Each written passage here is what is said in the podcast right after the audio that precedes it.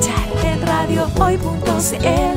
Señal online. Pauta inmobiliaria. Te invito a escuchar en radiohoy.cl. Señal online.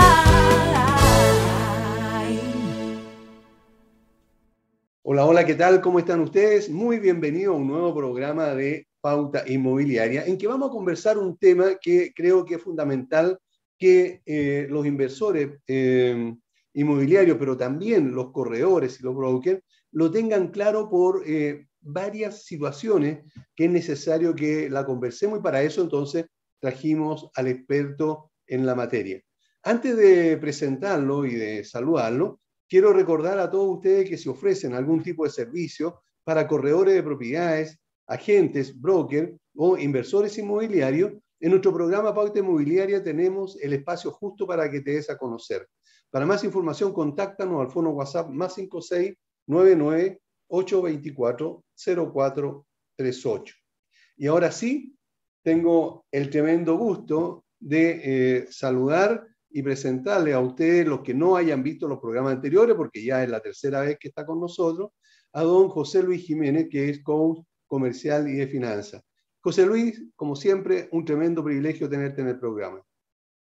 ¿Qué tal, Aníbal? Gusto saludarte. Buenas tardes. Muchas gracias por la invitación. Buenas tardes a toda tu audiencia, que, que sé que es mucha, sobre todo por la gran cantidad de personas que, que, trabajamos en el rubro del ecosistema inmobiliario y en la cual siempre tenemos el gusto de encontrarnos eh, en algún evento por ahí sí. y conversar un poquito de, de lo que es realmente la inversión, la administración financiera y el apalancamiento financiero. Así que nada, a vuestra disposición para lo que ustedes necesiten desde ahora en adelante. Perfecto, para que los auditores sepan exactamente con quién estamos conversando. ¿Quién es José Luis Jiménez y a qué se dedica? Bueno, Aníbal, eh, a mí un poco hablar de, de, de, mi persona como autorreferente no me gusta mucho, pero les voy a comentar de que yo soy licenciado en Administración de Empresas, tengo, tengo tres diplomados eh, de especialización, una en elaboración y evaluación de proyectos, una en negocios internacionales y, y en estrategia, eh, elaboración estratégica. Así que dentro de eso también me, me me, me, he dedicado a ser emprendedor toda mi vida, como, como nada, como del, del principio. Eh, no, me gusta mucho la palabra emprendedor porque creo que nace de la tierra, nace de, del conocimiento de las bases de, de lo, uno, lo, que uno tiene que desarrollar, en, tanto como, como persona resiliente o como, como un visionario de vida. Y en ese, y en ese perfil, bueno, hemos desarrollado eh, líneas de negocio importantes que están dentro de lo que hacemos hoy día en el área financiera, como es, por ejemplo, una plataforma nacional e internacional de, de bienes raíces, otra plataforma que es, eh, bueno, eso se llama Business Realty Group, otra que se llama Dimensión Financiera, que apalanca y coachea a intermediarios del rubro inmobiliario. Y además de eso, eh, yo como asesor financiero en inversiones internacionales y nacionales. Así que bueno, dentro de eso tú entenderás que como emprendedor y como coach eh, ya tengo un tiempo bien definido en, en, en todo lo que son los negocios y que ya es lo que me dedico hoy día eh, generalmente. Ok, hay una, una parte que me importa mucho que la aclaremos porque eh, yo sé que tú le das bastante duro a eso y eh, y los corredores especialmente lo comentan muy bien. Eh, ¿Qué es la, la, la, la, alfabetización y administración financiera? ¿Cómo podrías definir tú eso? Eh, no sé si en pocas o muchas palabras. Bueno, eh, como, como, definición y como consulta es, es, la punta del iceberg, por decirlo así. Nosotros eh, hoy día, de hecho, el primero de agosto, paso el aviso desde ya, Empezamos el nuevo seminario que, que empieza para corredores, asesores inmobiliarios, agentes inmobiliarios, donde educamos a, a estos grupos eh, justamente en el comienzo y en la génesis de lo que tienen que entender como administración y alfabetización financiera e innovación inmobiliaria. Y como bien tú lo preguntas, eh, voy a pasar a, a definírtelo para que, para que tengamos de aquí para adelante el piso y, y, el respaldo suficiente para poder hacer de esta conversación bien, bien interactiva y bien dinámica. Eh, la alfabetización viene del conjunto de, conceptos y productos financieros en la cual las personas tienen eh, la habilidad y confianza de tener eh, la conciencia y abrir en su aspecto los riesgos y oportunidades que el mercado financiero le, les tiende a disposición, tanto como productos como servicios. Estas decisiones, como bien dice la alfabetización bien informada, tienen como objetivo la ejecución de acciones para mejorar y, y, en ejercicio el bienestar financiero de cada persona. O sea, hacer del dinero de una forma mucho más atractiva y feliz para quienes tienen una buena administración de ella, tanto a nivel personal como de su emprendimiento o de su empresa. El concepto de alfabetización viene de la raíz misma de alfabeto. ¿Tú te acuerdas cuando íbamos al colegio de niños del silabario? Así es. El silabario es el que ocupamos para aprender a leer las vocales empezamos a leer y a, introducirnos a aprender a leer, nos enseñaron las vocales. El silabario venía de alfabeto. El alfabeto es el primer idioma que el hombre entiende por sonidos y eh, por, eh, em, por, eh, por, por visualización. O sea, yo conozco una letra y a esa letra yo le doy sonido. Entonces, ese es el alfabeto. Acá funciona de forma muy paralela, muy, muy similar. ¿Por qué? Porque hago la similitud de entender qué es lo que es 2 más 2, que es, va a ser 4, en, cierto, en cierta estructura geométrica, ¿cierto? Una ecuación, en una ecuación matemática, y en la cual yo entiendo que es una suma. Entonces, ¿qué es lo que hago yo con la administración financiera, la alfabetización financiera? Entiendo que, que el dinero que entra tiene que salir y tiene que tener una estructura de tanto de ingresos como de egresos. Y a eso yo le llamo flujo, y que es la herramienta y la punta de la lanza para tener una buena administración de los recursos. Ok, y esto, estas dos cosas que tú, acabas de decir, la alfabetización financiera, pero también la administración, ¿cómo se enfoca, cómo lo, lo engranamos dentro de la actividad de la inversión inmobiliaria? Bueno, la, administración financiera como tal, como ya habíamos definido la alfabetización, tiene como objetivo eh, la disciplina eh, que se encarga de controlar estos recursos financieros de los cuales hablamos, dentro de una organización en la cual la responsabilidad que tengo yo al tomar eh, esta herramienta es de tomar decisiones sobre la inversión, los ahorros, los presupuestos y de todas las herramientas necesarias para hacer un análisis económico dentro de un ecosistema em, monetario. Correcto. Ok. Ahora, eh, ya entrando un poco más, em, más profundamente, ¿cómo puedo realizar una efectiva inversión inmobiliaria? ¿De dónde bueno, parto?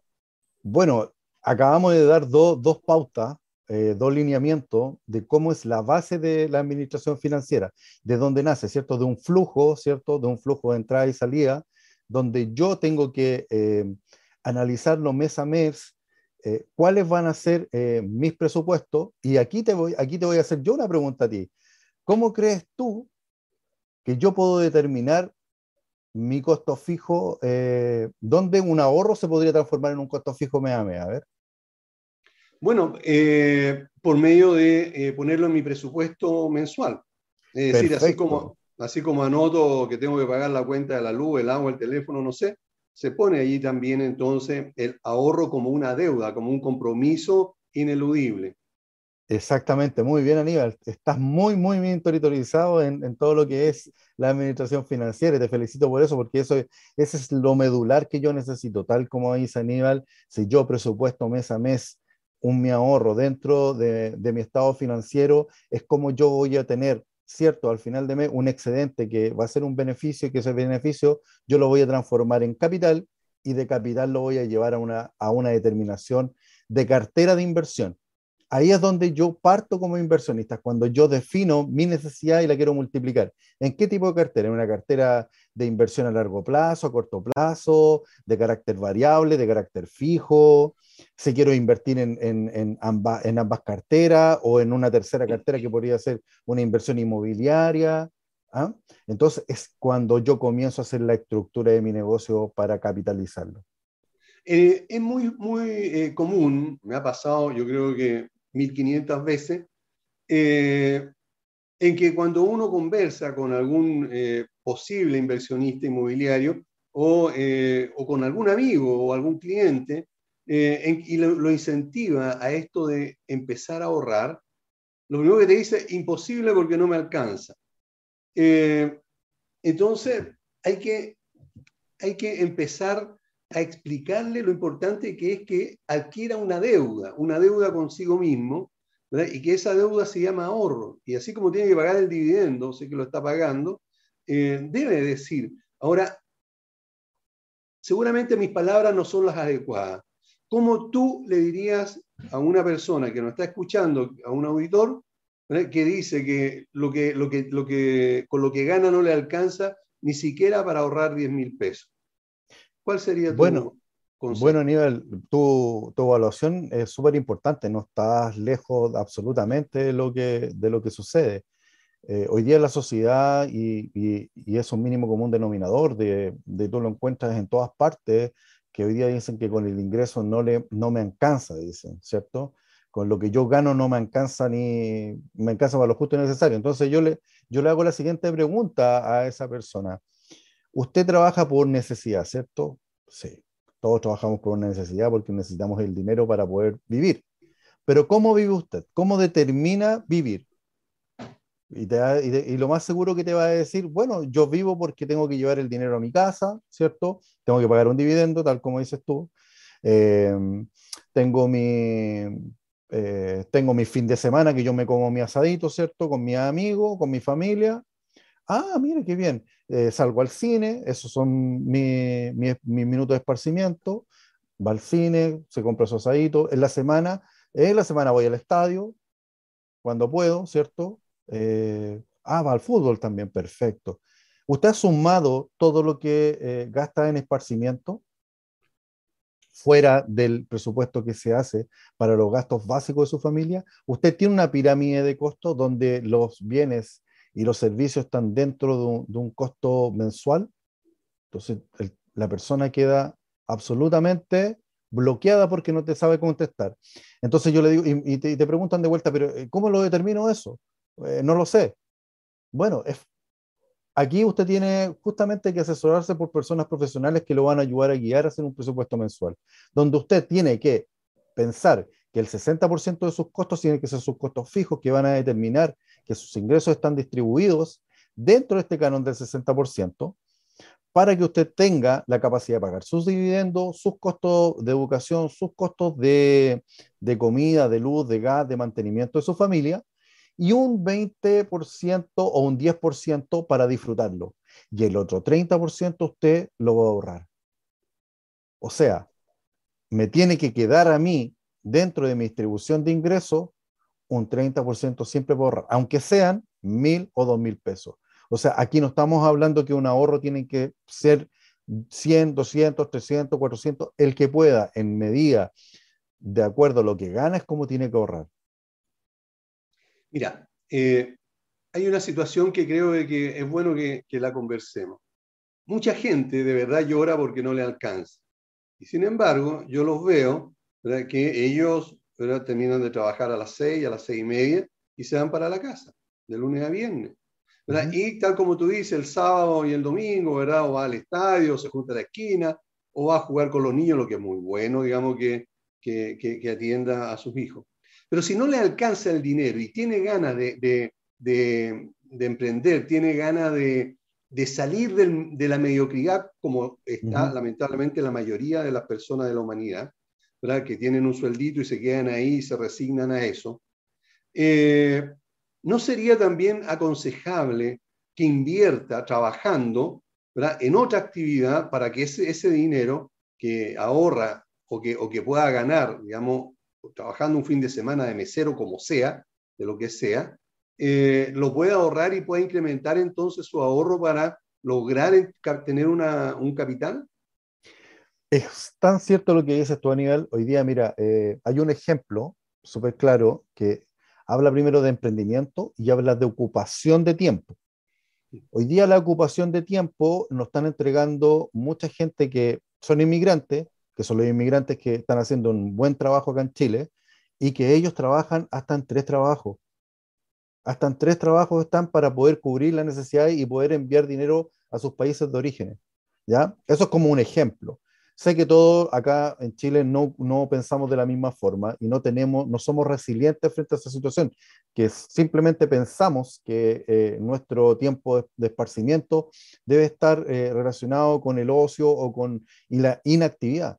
Esto debería ser todo lo contrario. Yo puedo ocupar desde mi hogar tiempos de ocio, ¿cierto? Cuando yo no trabajo, para emprender. Hay mucho trabajo hoy día que se ocupa netamente a través de un computador o un celular, que son los trabajos digitales en la cual tú puedes ocupar dos horas o tres horas del tiempo que te digo de inactividad, de ocio, para poder hacerlo productivo.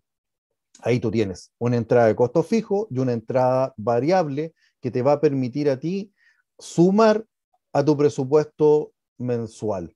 Te va a ocupar horas, ¿cierto? Un par de horas que no van a ser de exageración de ocupación de todo un fin de semana o de, o de cuando tú llegas, por ejemplo, temprano a tu hogar, que te vaya a ocupar no tener actividad con tu familia, todo lo contrario, va a estar dentro de tu, eh, dentro de tu lugar de trabajo, cosa, o sea, de, perdón, dentro de tu, de, tu, hogar y que vas a ocupar un, horario más de trabajo.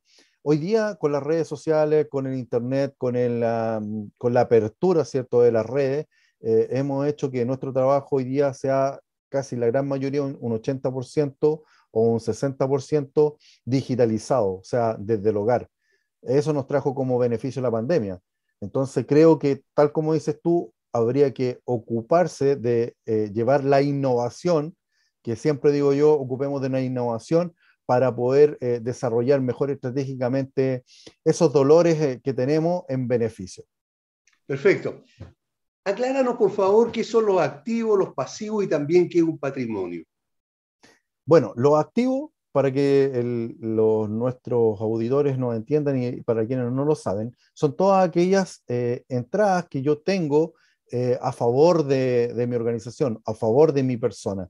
Por ejemplo, cuentas por cobrar, activos, por ejemplo, que pueden ser una deuda buena, como por ejemplo eh, una entrada a un estudio en la universidad. ese es un activo que es un ingreso pasivo finalmente que se va a convertir en un largo tiempo. Por ejemplo, otro activo importante, si yo tengo un vehículo pagado y yo lo estoy rentabilizando, eso es parte de mi activo, ¿cierto? Mis pasivos vendrían siendo todo lo contrario, todo aquello que yo deudo, adeudo, ¿cierto? A un tercero, a un segundo, como letras por pagar, eh, cuentas por pagar, eh, eh, cuentas de, créditos, tarjetas de créditos por pagar, em, todo aquello que yo debo. Eso vendrían siendo mis pasivos. Ahora, hay ingresos pasivos que lo podemos desarrollar como estructura de negocio, ¿cierto? Como, eh, y aquí va la pregunta, una pregunta entretenida que hacemos en educación financiera ahí en nuestro seminario. Siempre a, los alumnos se la hago y, les cuesta por contestarle y, es súper fácil. ¿Cuándo un crédito se transforma en un ingreso pasivo a nivel? Bueno, eso es cuando, eh, cuando ese crédito tú lo rentabilizas. Si yo compro una propiedad, ¿verdad? Y, y la pago en dividendo, en cuota o crédito, quiero decir, pero alquilo esa, esa propiedad, entonces eh, ahí me está dando un, eh, un ingreso, además me está dando una renta. Muy bien, Aníbal, excelente. Tú estás como para hacer clase, eh, para como yo cederte el puesto mío, ¿ah? Estás muy, muy, muy bien. Mira, esto, esto yo lo aprendí el año 82 con la crisis económica. Ya. ¿verdad? Eh, y, vi justamente que había una oportunidad para invertir en, en, en, inmuebles especialmente, ¿verdad? Por lo mismo, porque se podían alquilar, ¿verdad? Y con eso pagar el dividendo. En ese tiempo no había educación financiera, no había nada, sino que se hacía solamente eh, eh, por intuición este tipo de cosas, por lo menos así lo hice yo. Por lo tanto, precisamente en, pleno, en, pleno, en pleno, plena crisis, económica, que fue una gravísima eh, crisis que hubo el 82, eh, en marzo del, del, 83 yo tenía mi primera casita. Mira qué bueno. No, existe una, una, una tremenda estructura de negocio, de mm. planificación de cómo uno se puede apalancar dentro de los negocios pasivos. Claro. Bueno, la diferencia, bueno, ahí está, la diferencia entre el activo y el pasivo nos va a generar el patrimonio. El patrimonio vendría siendo todo lo que yo tengo a mi favor heredable, en la cual no tiene que em, estar eh, involucrado indirectamente dentro de mis costos. Es todo aquello que yo tengo a favor dentro de, esta diferencia de activos y pasivos como resultado. Perfecto. Ok. ¿Qué herramienta necesito para eh, llegar a una real inversión? ¿Qué factores necesito o qué herramientas? Bueno, ¿qué herramienta quiero decir, perdón? ¿Qué herramientas, qué factores? O sea, ¿qué es lo que necesito? los, factores, los factores, por ejemplo, los podríamos encontrar en el medio ambiente, ¿cierto? Eh, factores medios, los medios económicos, la situación actual en la que nos encontramos, el ambiente social. Un poco de esto estábamos hablando hace un rato atrás, antes de entrar a la entrevista. Eh, si yo tengo una, una, una, condicionante del medio en cual yo me sienta favorable y en el cual yo sé eh, como gestor inmobiliario, como asesor inmobiliario, que estoy frente a cerrar un negocio y sé que las herramientas que voy a utilizar, que las voy a explicar ahora, em, están dentro de todo lo planificado y ejecutado frente a mi cliente y de forma clara, solo necesito eh, persuadir a ese cliente desde un punto de vista objetivo a través de las herramientas para poder cerrar ese negocio. ¿Y cuáles son esas herramientas? Bueno, las herramientas eh, que yo tengo a mi favor desde el mundo financiero para poder hacer una real inversión inmobiliaria, primero es asesorarme bien, punto uno. Segundo, tengo que tener herramientas financieras tácitas eh, que, que me indiquen a mí que voy a hacer una buena inversión. ¿Y cómo hago una buena inversión? Ya, y aquí voy a ocupar un principio que también lo explicamos en el seminario. Entre menos dinero invierta desde mi bolsillo, mayor es el nivel de satisfacción que tengo al capitalizar ese negocio. Por lo tanto, mientras mejor me apalanco, ¿cierto? O mientras mejor me apoyo en una institución financiera para desarrollar una estrategia de negocio que me ayude a ir en beneficio de la rentabilidad y capitalización futura de ese negocio, mejor va a terminar en ejercicio esa evolución y esa planificación de negocio o de emprendimiento. Ahora, eh, este, siguiendo con, lo mismo, eh, yo ya tengo la, claridad porque tengo esa herramienta, pero ¿cómo me lanzo? O sea, ¿qué es lo que, es lo que necesito para, primero, identificar, saber cómo, cómo puedo identificar las oportunidades de negocio inmobiliario? ¿En qué tengo que pensar? ¿Cómo, me, afianzo? ¿Cómo me lanzo a esta, aventura? Bueno, aquí hay una herramienta eh, que es sumamente importante, que aparte de, llenarme a mí de, de, contenido, me va a servir para una toma de decisiones, que es la elaboración y elaboración de inversión de proyecto, donde yo tengo que determinar, ¿cierto?, dónde y para qué y con qué voy a desarrollar esa estrategia. O sea, primero tengo que saber en dónde quiero invertir, para qué voy a invertir y cuál va a ser el objetivo final de hacer esa inversión. ¿Ya?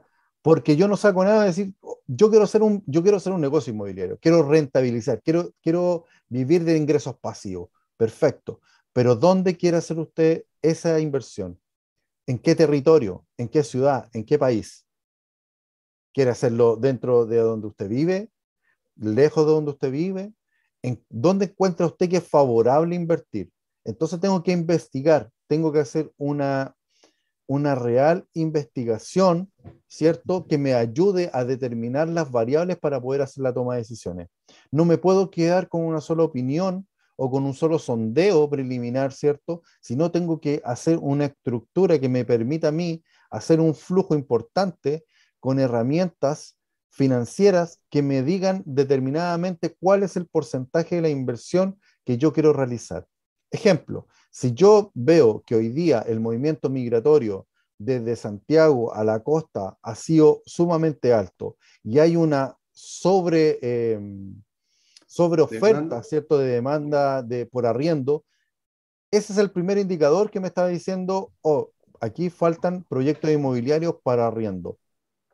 Necesito yo averiguar dónde está mejor ubicado un proyecto que me determine a bajo costo y que tenga una mejor visualización de por parte de mis clientes arrendatarios, de dónde yo pueda hacer una inversión para poder, para poder rentabilizar ese, ese activo. Entonces, de cuando ya tengo esa determinación de, un, de una evaluación de un producto, tengo que hacerlo por lo menos en cinco lugares de forma paralela para poder llevar a cabo eh, un análisis más objetivo. Y ahí es donde puedo hacer mi toma de decisiones con más claridad. Ok, entonces uno de ellos va a ser la demanda, digamos, en este caso la demanda de arrendatario. Pero ¿en qué, algo, ¿en qué otra cosa me tengo que fijar? Por ejemplo, en la plusvalía, que es sumamente importante, la plusvalía, el medio, el medio en el que se encuentran este, eh, los proyectos, cuál es la conexión, la conectividad que tiene, cuál es el crecimiento que ha tenido este proyecto inmobiliario donde yo estoy investigando, que eso me va a determinar los factores. Primero, de inversión, costo, rentabilidad y crecimiento del, valor del metro cuadrado en altura. Ok. Ahora, teniendo claridad eh, de, esta situación, ya yo en tal lugar voy a, quiero empezar con mi primera con mi primera propiedad en, invertir. Eh, y necesito apalancarme. Eh, ¿Cómo lo hago entonces? ¿Qué, qué, ¿Dónde voy? ¿Quién me ayuda? ¿Dónde, bueno, Aquí, viene, aquí viene la segunda parte más importante. Ya tengo el 50% ya determinado. O sea, ya hice en ejercicio la elaboración y evaluación de investigación, de inversión de desarrollo de mi proyecto inmobiliario. Ya tengo el 50%, ya, ya hice el estudio de mercado. Ahora, ¿qué es lo, lo, que, me, lo que me resta? El otro 50 cómo yo me voy a apalancar dentro de mis posibilidades de estructura, ¿cierto? De ingreso, de respaldo, frente a una institución financiera en la cual me diga a mí eh, cuáles son las mejor formas que tienen a disposición para, para darme este servicio o este producto. Entonces, ¿qué voy a hacer? Voy a mi banco, ¿cierto? Pido mi primera evaluación bancaria y voy al banco de al frente y al de al lado y al de al lado y al de al lado y al ojalá tenga unas cinco evaluaciones de costo, ¿cierto?, de mi, crédito hipotecario, para saber cuál es la, tasa más baja, cuál es el que me entrega mayor tiempo, ¿cierto?, eh, de tiempo de vida útil de este, de este crédito hipotecario, y cuánto va a ser el porcentaje, eh, en definitiva, que me va a ayudar el banco a poder sobrellevar esta, esta, esta inversión. Perfecto, ok. Ahora, redoble de tambores para esta pregunta. Con la actual situación económica, más la incertidumbre social y política, ¿crees tú que es recomendable invertir en el sector inmobiliario? No me conteste porque tenemos que ir a una pausa y a la vuelta. eso, tatán, tatán. Así que ustedes, amigos, ustedes no se vayan porque vamos a la pausa y volvemos inmediatamente. Volvemos. No te vayas. Volvemos después de una breve pausa comercial. Disfruta en la sintonía de la hora. Personaliza tus ideas con Estampados MG, una excelente alternativa para estampados de poleras, tazones, cojines, delantales y mucho más. Especializados en personalizar recuerdos para todos los fanáticos del fútbol y clubes de fans. Encuéntranos en Facebook y Twitter como arroba estampadosmg. Despachos a todo Chile. La mejor opción de precio y calidad la encuentras en Estampados MG.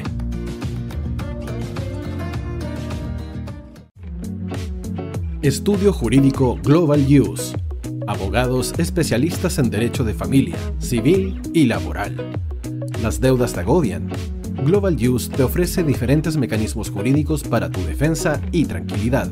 Para consultas y atención personalizada, escríbenos al mail contacto arroba o visita nuestra página web www.globaluse.cl y pide tu hora de atención sin costo. En Global Use estamos al servicio de la gente.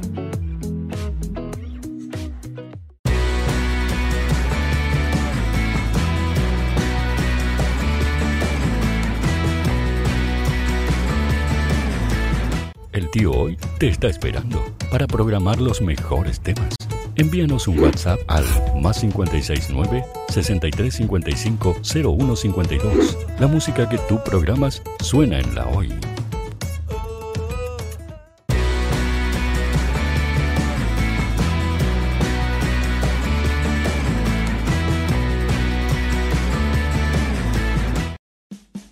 Vota en las diferentes categorías de nuestro ranking. Tú eliges los temazos de la semana en la hoy.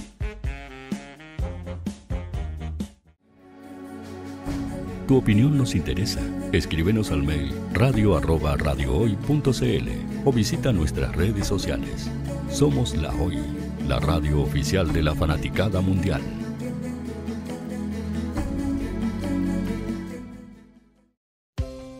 Tú, que nos escuchas todos los días, ¿sabes por qué somos la radio oficial de la fanaticada mundial? Si no lo sabes, Sube el volumen. Hola tío, aquí Andrew de Argentina. Hola tío, hoy soy Deb. Saludos desde España. Radio Hoy es mi radio. Hola, mi nombre es Eric y los estoy escuchando desde La Habana, Cuba. Hola tío, hoy es un placer estar escuchando a Najo. Os mando un saludo desde Brasil, o como decimos por aquí, un abrazo muy fuerte. Chao. Hola tío, soy Ángela y soy de Puerto Rico. Hola tío, aquí una peruana desde Italia, en sintonía de la radio de la fanaticada mundial con Radio Hoy y el tío Hoy, por supuesto. Hola tío Hoy, soy Alexa de México, tengo 8 años. Hola tío, ¿cómo estás? Te saluda Mónica Osuna desde Paraguay. Hello tío Hoy, we're streaming from the United States and we thank you for doing this special stream. La radio Hoy, soy Laxane y los escucho desde Nicaragua. Hola tío, soy Majo de Bolivia. Hola Radio Hoy Chile, muchos saludos desde Honduras. Hola tío, te saluda Eric desde Ecuador.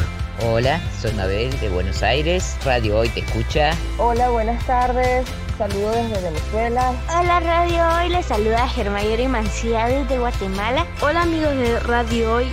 Tío Hoy, tío Hoy, tío Hoy. Para Chile, América y el mundo, Radio Hoy la radio oficial de la fanaticada mundial.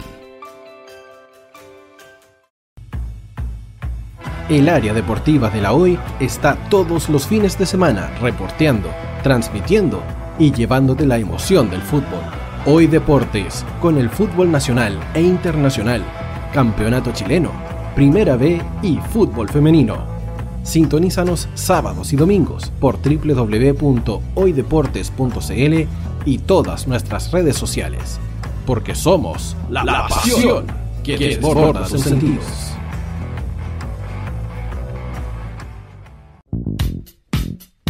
¿Quieres que tu marca llegue a miles de personas? ¿Buscas hacer crecer tu negocio? Envíanos un mail a radio@radiohoy.cl y sé parte de nuestra parrilla programática. Únete al equipo de auspiciadores de la Hoy.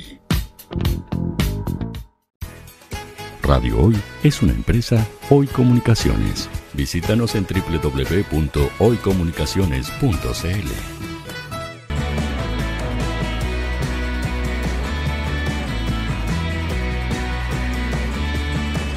Para Chile, América y el mundo, Radio Hoy, la radio oficial de la fanaticada mundial.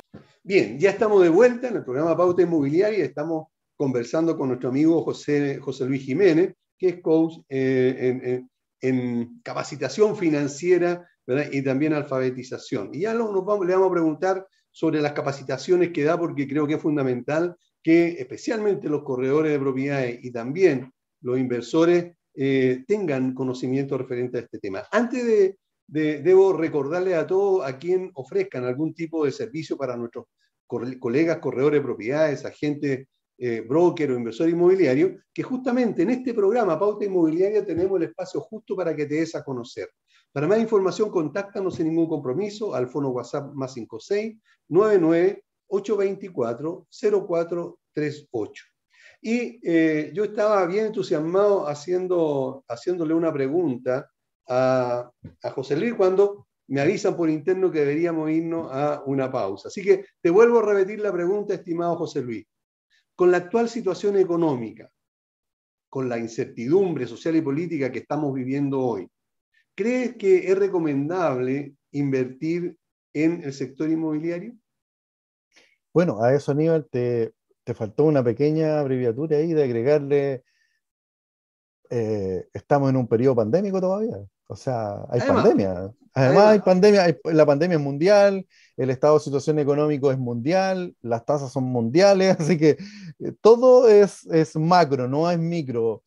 Eh, desde un punto de vista de análisis económico y de análisis social como el que estamos analizando, me atrevería a decir que hoy día, y esto para, para que lo puedan entender, la mejor forma, ¿sabes tú que la mejor forma de hacer inversiones inmobiliarias son en tiempos de crisis?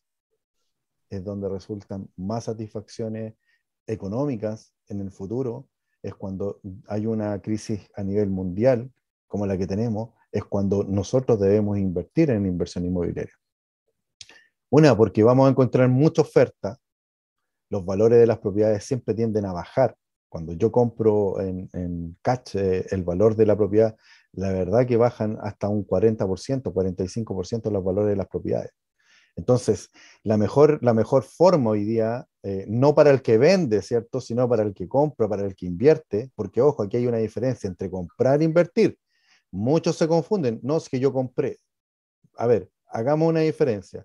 Lo que usted está haciendo está invirtiendo, no está comprando, porque de partido para comprar, usted necesita un, cierto capital de dinero para comprar un activo. Claro. Cuando yo me apalanco financieramente, estoy invirtiendo porque es solamente un porcentaje del portafolio el que yo estoy comprando, estoy adquiriendo. Entonces, ahí hay una diferencia bien, bien tácita y en el cual hoy día se ve reflejado en la gran oferta y en, la, en cómo hoy día eh, están a disposición y que estaban muy asustados eh, la baja de las tasas. Pues Banco del Estado hoy día, y lo estábamos hablando hace poquito rato, eh, Banco del Estado bajó las tasas y los demás bancos están tomando la tendencia también a la baja para poder levantar, digamos, estos créditos. Y aumentó el tiempo.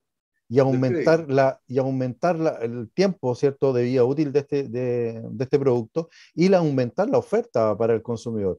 Entonces, ¿qué va a hacer ahora? Se va a activar de nuevamente el país, tanto para el que va a comprar en inversión inmobiliaria, para el que va a invertir, perdón, en inversión inmobiliaria, como para el emprendedor que va a comprar, digamos, un producto a corto plazo que necesita eh, eh, activos, ¿cierto?, para aumentar la caja e ir a, la búsqueda de, mejor, una, mejor distribución del ingreso, y eso va a permitir una reactivación económica inmediatamente. O sea, desde el punto de vista de la inversión, eh, y de la rentabilización que vamos a hablar ahora, después de lo que te, quiero comentar, que lo acabo de decir, que eh, en tiempos de pandemia, en tiempos de crisis económica, la mejor forma es hoy. ¿Y por qué? Porque hace 12 mm, años atrás hubo una crisis en Estados Unidos que fue grandísima, donde la verdad eh, eh, los créditos hipotecarios estaban prácticamente por el suelo, todo el mundo tenía crédito hipotecario, todo el mundo adquirió crédito hipotecario. ¿Y qué hicieron? Esas personas que tomaron esos créditos hipotecarios hoy día, hoy día tienen hasta 3, 4 propiedades en Estados Unidos. Y muchos de ellos no tenían cómo justificar los ingresos. Entonces, ¿qué hicieron ahora? Hoy día, justamente por la falta de oferta del mercado inmobiliario, es como han subido el valor de las propiedades y ellos han podido capitalizar el ingreso que hoy día invirtieron a lo mejor en un 10, en un 15%, lo capitalizaron casi por, por triple o por cuatro veces el valor de lo que habían hecho. Entonces va a pasar lo mismo acá en Chile. Acá hubo una, una, una falta de oferta de producto que en un momento se levantó hace 10 años atrás donde compraron justamente a través de crédito hipotecario que estaban incluso en ese tiempo, yo me acuerdo, al 100% cubiertos los bancos, 100%, o sea, ni siquiera el 90 al 80, estaban al 100% los créditos hipotecarios. Mucha gente ocupó esa oferta y hoy día tienen sobreestoqueado su portafolio de activos inmobiliarios, donde muchos ya eh, rentabilizan prácticamente las utilidades. ¿Por qué digo las utilidades? porque el estudio decía que hace 10 años atrás el valor de la propiedad que costaba 2.000 UF hoy día vale 4.600 UF. Claro, así es. Entonces, hoy día, ¿qué vas a hacer? Hay una tasa menor a más largo tiempo, está, hay una harta oferta, porque también las inmobiliarias bajaron la oferta, el valor de la oferta. ¿Usted qué es lo que tiene que hacer? Invertir. Invertir a más bajo, a más bajo costo porque en, en 4 o 5 años más el valor de esa propiedad va a subir como la espuma. Así que... Ok, eh, para que, le quede más claro a los auditores, eh, tú hablabas de la rentabilidad, digamos, y de la inversión, y que se requiere eh, solamente un pequeño capital para empezar. Explícanos, por favor, en qué consiste eso. Yo te lo puedo decir para que, como, como dar el puntapié, que la inversión sería solo prácticamente el pie del, del, crédito, porque todo lo demás tendría que ser financiado por el banco, ¿verdad? Exactamente, Aníbal. Y aquí, mira, me voy a, mm, voy a aumentar y les voy a dar un, un, tips que es sumamente bueno, que es de lo que justamente lo que estábamos hablando, que, que, sucede en crisis, en crisis económica, en las crisis pandémicas, en crisis de salud, crisis sociales. Eh, la mejor forma de hacer una real inversión inmobiliaria es en etapa de construcción. Y tú me vas, a, decir, pero ¿qué tiene que ver eso con el pie? tiene que ver mucho. Y aquí se lo vamos a explicar. ¿Por qué? Porque cuando hay una real oferta inmobiliaria, eh, los valores de las propiedades tienden a bajar o tienden a congelarse por un tiempo. Entonces, me va a decir, pero yo no tengo crédito hipotecario. No, es que yo no le estoy hablando del crédito hipotecario, le estoy hablando de la inversión que usted tiene que hacer desde, desde su bolsillo, por decirlo así desde sus capacidades de ingreso. ¿Y por qué? Porque en el momento que yo eh, hago mi primera promesa en etapa de construcción, lo hago en etapa que, como dice la palabra, construcción está recién comenzándose a construir el proyecto. Por lo tanto, tengo 24 meses o hasta 36 meses para poder pagar y yo no, a mí no me gusta la palabra pagar, eh, Aníbal, ¿ah? porque para mí no es pagar, porque para mí es ahorrar rentabilizando un fondo de inversión Así cuando yo estoy invirtiendo en, en, en 24, 36 meses. Es una cuota que es una cuota insoluble, una, una cuota fija que, que, realmente lo único que va a subir en el valor de la UEF va a ser su valor, de, de su valor eh, en, el, en el trayecto del tiempo, el valor de crecimiento que va a tener ese, ese valor de 200 o 250 mil pesos que usted va a cancelar durante un tiempo determinado y que va a corresponder a un 10 o un 20% del valor que le va a prestar el banco. Del 100% usted solamente va a tener que pagar el 20 y el 20 lo canceló durante el tiempo que transcurrió la etapa de construcción. Por lo tanto, se podría decir, se podría decir que el costo que tiene para mí esta inversión es solamente del 15 o del 20% de lo que cuesta, costaba realmente la propiedad, ¿verdad? Exactamente. Esa es mi verdadera inversión. Exactamente. Y la inversión se encuentra estipulada y dada porque nosotros cuando vamos a la inmobiliaria hacemos una promesa, una promesa de compraventa. Y muchos tienen miedo a esta promesa compraventa. ¿Por qué? Porque dicen, pero ¿cómo yo voy a invertir? A lo mejor el proyecto no se va a hacer, el proyecto no llega a término, el proyecto no se concluye. Le tengo noticias, señor inversionista, eh, el, primer, el señor o la señora primera que por primera vez va, va, va a incrementar sus fondos inmobiliarios. Todo, todas con, toda constructora, toda inmobiliaria tiene por obligación y por ley tener un seguro indexado a su promesa. Por lo tanto, si a usted por ABCD no le llegara a cumplir la inmobiliaria con la construcción de este proyecto inmobiliario, a usted se le devuelve el dinero porque está asegurada. Está asegurado, eso es. O sea, ¿qué, qué, más seguro, valga la redundancia, cierto? Es mi inversión. Claro. Ahora, para que le quede más claro aún a nuestros auditores, es posible que una persona común y corriente o un pequeño inversionista eh, o pequeño emprendedor o inversionista emprendedor eh, puedan tomar estas oportunidades o solamente es para gente especial? No, no, no, no, Aníbal. Eh, acá, lamentablemente, no es que sea gente especial, pero dentro del grupo socioeconómico, gente que tenga, que sea emprendedor, como dices tú, que tenga una remuneración relativamente media, ¿cierto? Que, sea un profesional joven, que esté salido de la universidad, que, que, lleve ya un tiempo trabajando y que tenga sus ahorros, puede ir a su banco, porque la mayoría salen de la universidad o mucha gente joven que nos ve puede decirlo así, sale de la universidad con cuenta corriente, vaya a su banco y mi mejor consejo es pida una preevaluación bancaria. ¿Qué es lo que es la prevaluación bancaria? Es el registro, es la radiografía de cómo yo soy para el banco como, como cliente. ¿Cuánto es, el, cuánto es la cantidad de dinero que, que, a mí el banco me va a poder entregar. Y ahí yo voy a ser sujeto de crédito, sujeto de crédito a corto plazo, a largo plazo, ¿cierto? Donde voy a hacer una inversión que puede ser buena o mala desde el punto de vista, porque muchos nos enredamos ahí y decimos, no, yo lo que voy a hacer es comprarme mi departamento, voy a invertir en departamento, me voy a comprar mi Hammer, por decirlo así o me voy a comprar mi moto, o me voy a No, esas son deudas malas. O si usted invierte y usted puede obtener un crédito, eh, eh, crédito hipotecario va a estar haciendo un, una, una, inversión, eh, una inversión buena. ¿ya? Ahora, desde el punto de vista del análisis netamente de la entrada y, y de la y del posicionamiento económico en la que se encuentre la persona, una persona que tenga una renta por sobre, hoy día por sobre 950, 1.200.000, puede obtener y puede, y puede directamente em, transformarse en un inversionista inmobiliario. Ahora, puede que tenga un sueldo, como tú dices, de 900.000, pero le exijan un poco más en el banco. Y alguien podría eh, pensar que no me alcanza. O lo otro, tal como conversábamos más temprano, eh, podría decir, bueno, entonces voy a buscar otro trabajo, un trabajo adicional, en que a lo mejor me van a pagar 200, 300, 400 mil pesos más, y eso me serviría para complementar la renta para el crédito.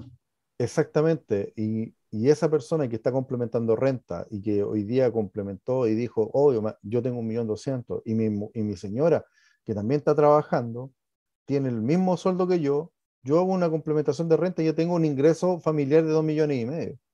Y eso para el banco es sumamente importante, porque le da espalda al sujeto del crédito que está por promesar una propiedad.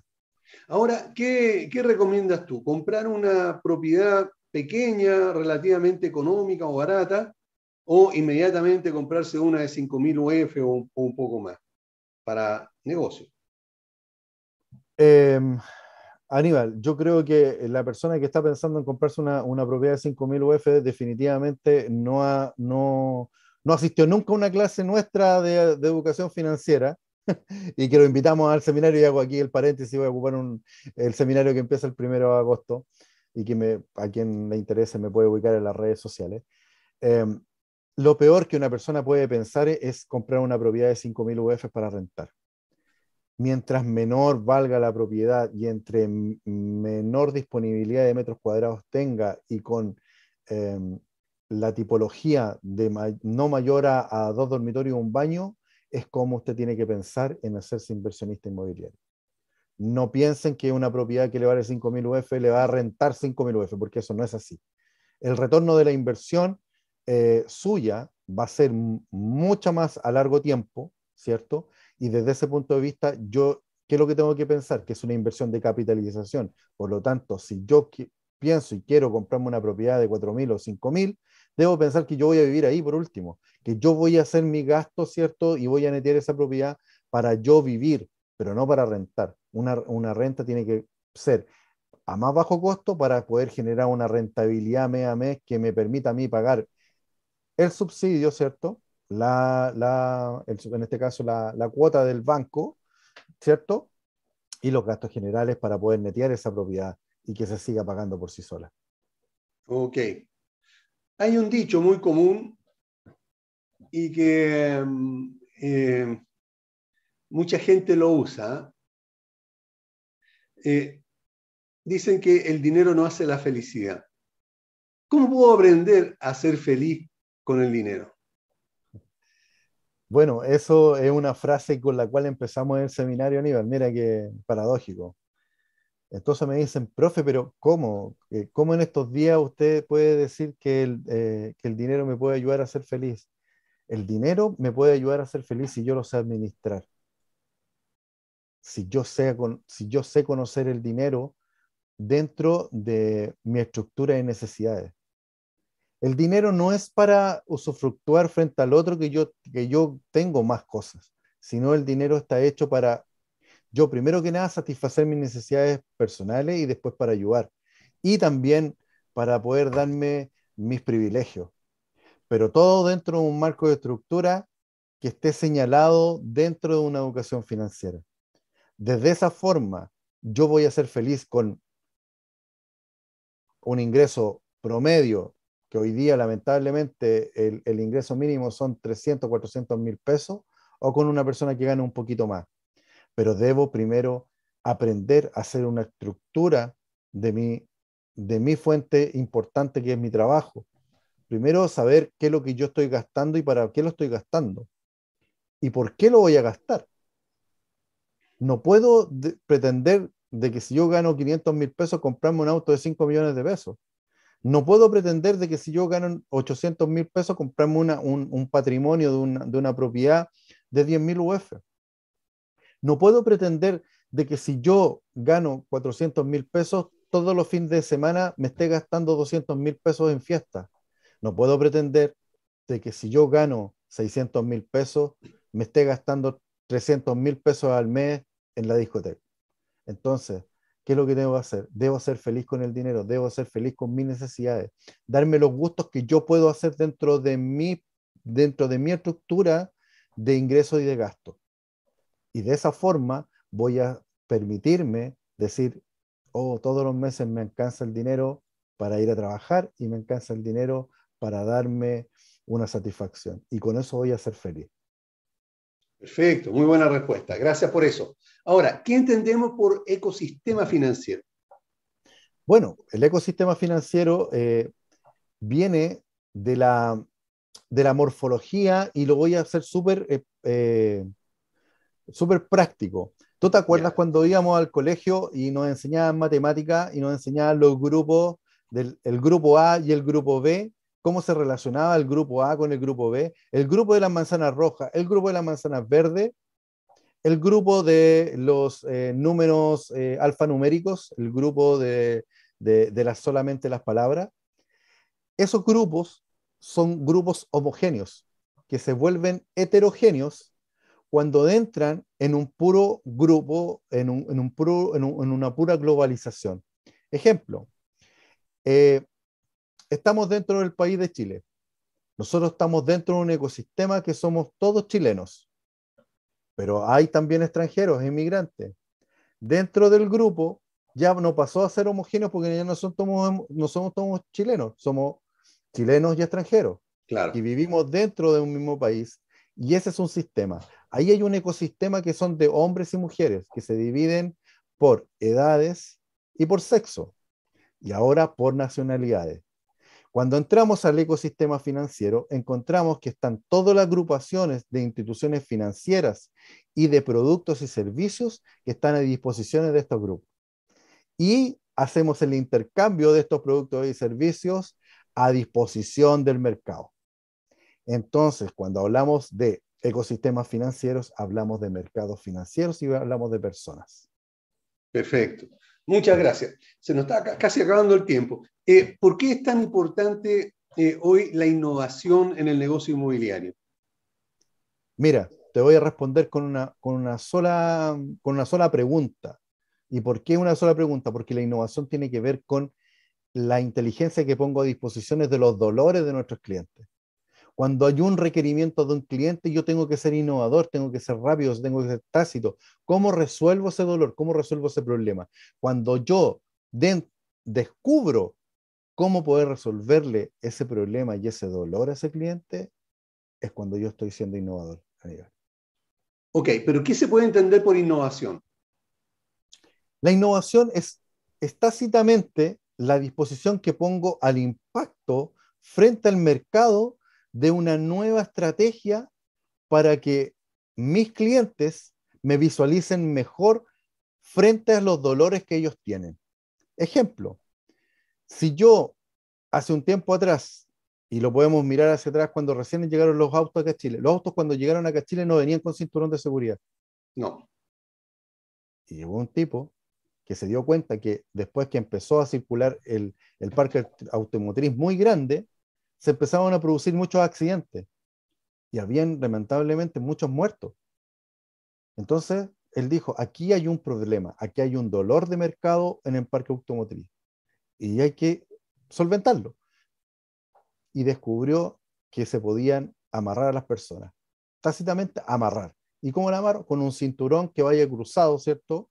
Porque empezó primero con el piloto, después fue con el copiloto y después con las partes traseras. Hicieron las pruebas y hoy día el parque automotriz completo, ¿cierto? Utiliza ese, ese producto que produjo un impacto y una solución a, un, a una generalidad que, se, que había en el mercado. Oye, y también a propósito de eso, la, tercera luz de freno. Exactamente. Es nuevo. Tampoco existía. Tampoco existía, ¿cierto? Tampoco. Claro. Oye, eh, ahora, eh, para que nos cuentes un poco más del taller y del curso. Eh, ¿Cómo es? ¿Cuánto dura? Mira. ¿qué, ¿qué, es lo que se puede, qué herramienta pueden obtener los alumnos? Partimos de la base de que todo aquel que toma el seminario entra, primero que nada, tal como empezamos el programa, con los conceptos primarios que necesita primero ejercer un y, empezar a canalizar un, un, agente inmobiliario, que son la alfabetización y la administración financiera. Y después lo llevamos a conocer y abrir, digamos, el campo de su mente para poder entender que a través de la herramienta financiera él puede crear un emprendimiento que puede ser un desarrollador de agente inmobiliario que ya no puede eh, que ya hoy día no va a cambiar, sino se va a transformar, porque eso es lo que nosotros tenemos como promesa, que entra como, como, como un asesor o como un corredor inmobiliario y que se transforma en un agente inmobiliario. Esa es la promesa de valor que entregamos, que la persona se transforme en su ideología y en su pensamiento en un emprendedor del área inmobiliaria. Perfecto, sea este corredor, sea broker o pequeño inversionista, ¿verdad? Un inversionista grande también. Se puede teorizar. Eh, Tú decías que empieza ahora en agosto. ¿Cuándo? ¿Cómo pueden, eh, cómo pueden investigar los auditores? ¿Dónde tienen que dirigirse? Etcétera. Danos las señas, por favor. Ya. Mira, primero que nada, en mis redes sociales muchos me conocen dentro del mercado y dentro del ambiente como SEO Jiménez, que estoy en Instagram y en Facebook, me pueden encontrar como SEO Jiménez, en LinkedIn como José Luis Jiménez Orellana, ¿ya? Y ahí me pueden escribir, digamos, en la red, yo le envío el correo para poder, eh, para poder entregarle el programa y de cómo está dado eh, em, en ejercicio la evolución de, de, de, este contenido. El contenido que también es importante recalcar que no tan solo de, eh, van, a, van a encontrar un, una cápsula integral de, de conocimientos del área financiera e inmobiliaria, sino además van a poder desarrollarse íntegramente como agentes inmobiliarios internacionales, porque nosotros le damos la oportunidad de entrar a las plataformas nuestras a través de, a través de, de, nuestra, de nuestros links para poder ir a, a, esas, a esos webinars internacionales y empezar a saber cómo, cómo se hacen inversiones eh, a lo largo de todo el mundo. Perfecto, ok. Bueno, lamentablemente ya se nos acabó el tiempo. Quiero darte las gracias, José Luis, por habernos acompañado el día de hoy. Y y dejamos invitados a los auditores para que se contacten con, con José Luis, puedan ver lo del curso. De verdad, es muy necesario que la mayoría lo, lo, lo, lo hagan porque ayuda mucho, primero, eh, como corredor de propiedades, como inversionista y, también como, como, como, asesor inmobiliario, porque la idea es que a nuestros clientes también podamos enseñarle y podamos explicarle lo importante que es invertir y cómo hacerlo y darle las pautas y las herramientas para que ellos entonces puedan invertir con toda confianza y, por supuesto, allí también eh, eh, el negocio se cierre con nosotros. Así que muchas gracias, José Luis, por habernos acompañado. No, gracias a ti, Aníbal, y siempre a disposición de tu programa, que aquí aquí llegan los más grandes de tu programa, así que tú dentro del medio eh, eres un integrador de todo el ecosistema inmobiliario y, y, creo que hace una gran labor para todos nosotros que tenemos más de un producto o servicio que entregar a, disposición de la comunidad. Así que no, agradecer al equipo de Pauta Inmobiliaria por siempre considerarnos. Un abrazo fraterno a la distancia. Ok, gracias. Y por supuesto, gracias también a cada uno de ustedes, que son nuestros auditores, por acompañarnos el día de hoy. Y nos vemos el próximo lunes, como siempre, a las 4 en punto. Que estén todos muy bien. Chao. Que estén bien. Chao, chao.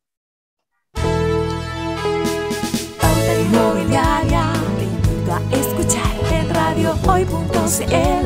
Señal online. Pauta inmobiliaria. Te invito a escuchar en radiohoy.cl. Señal online.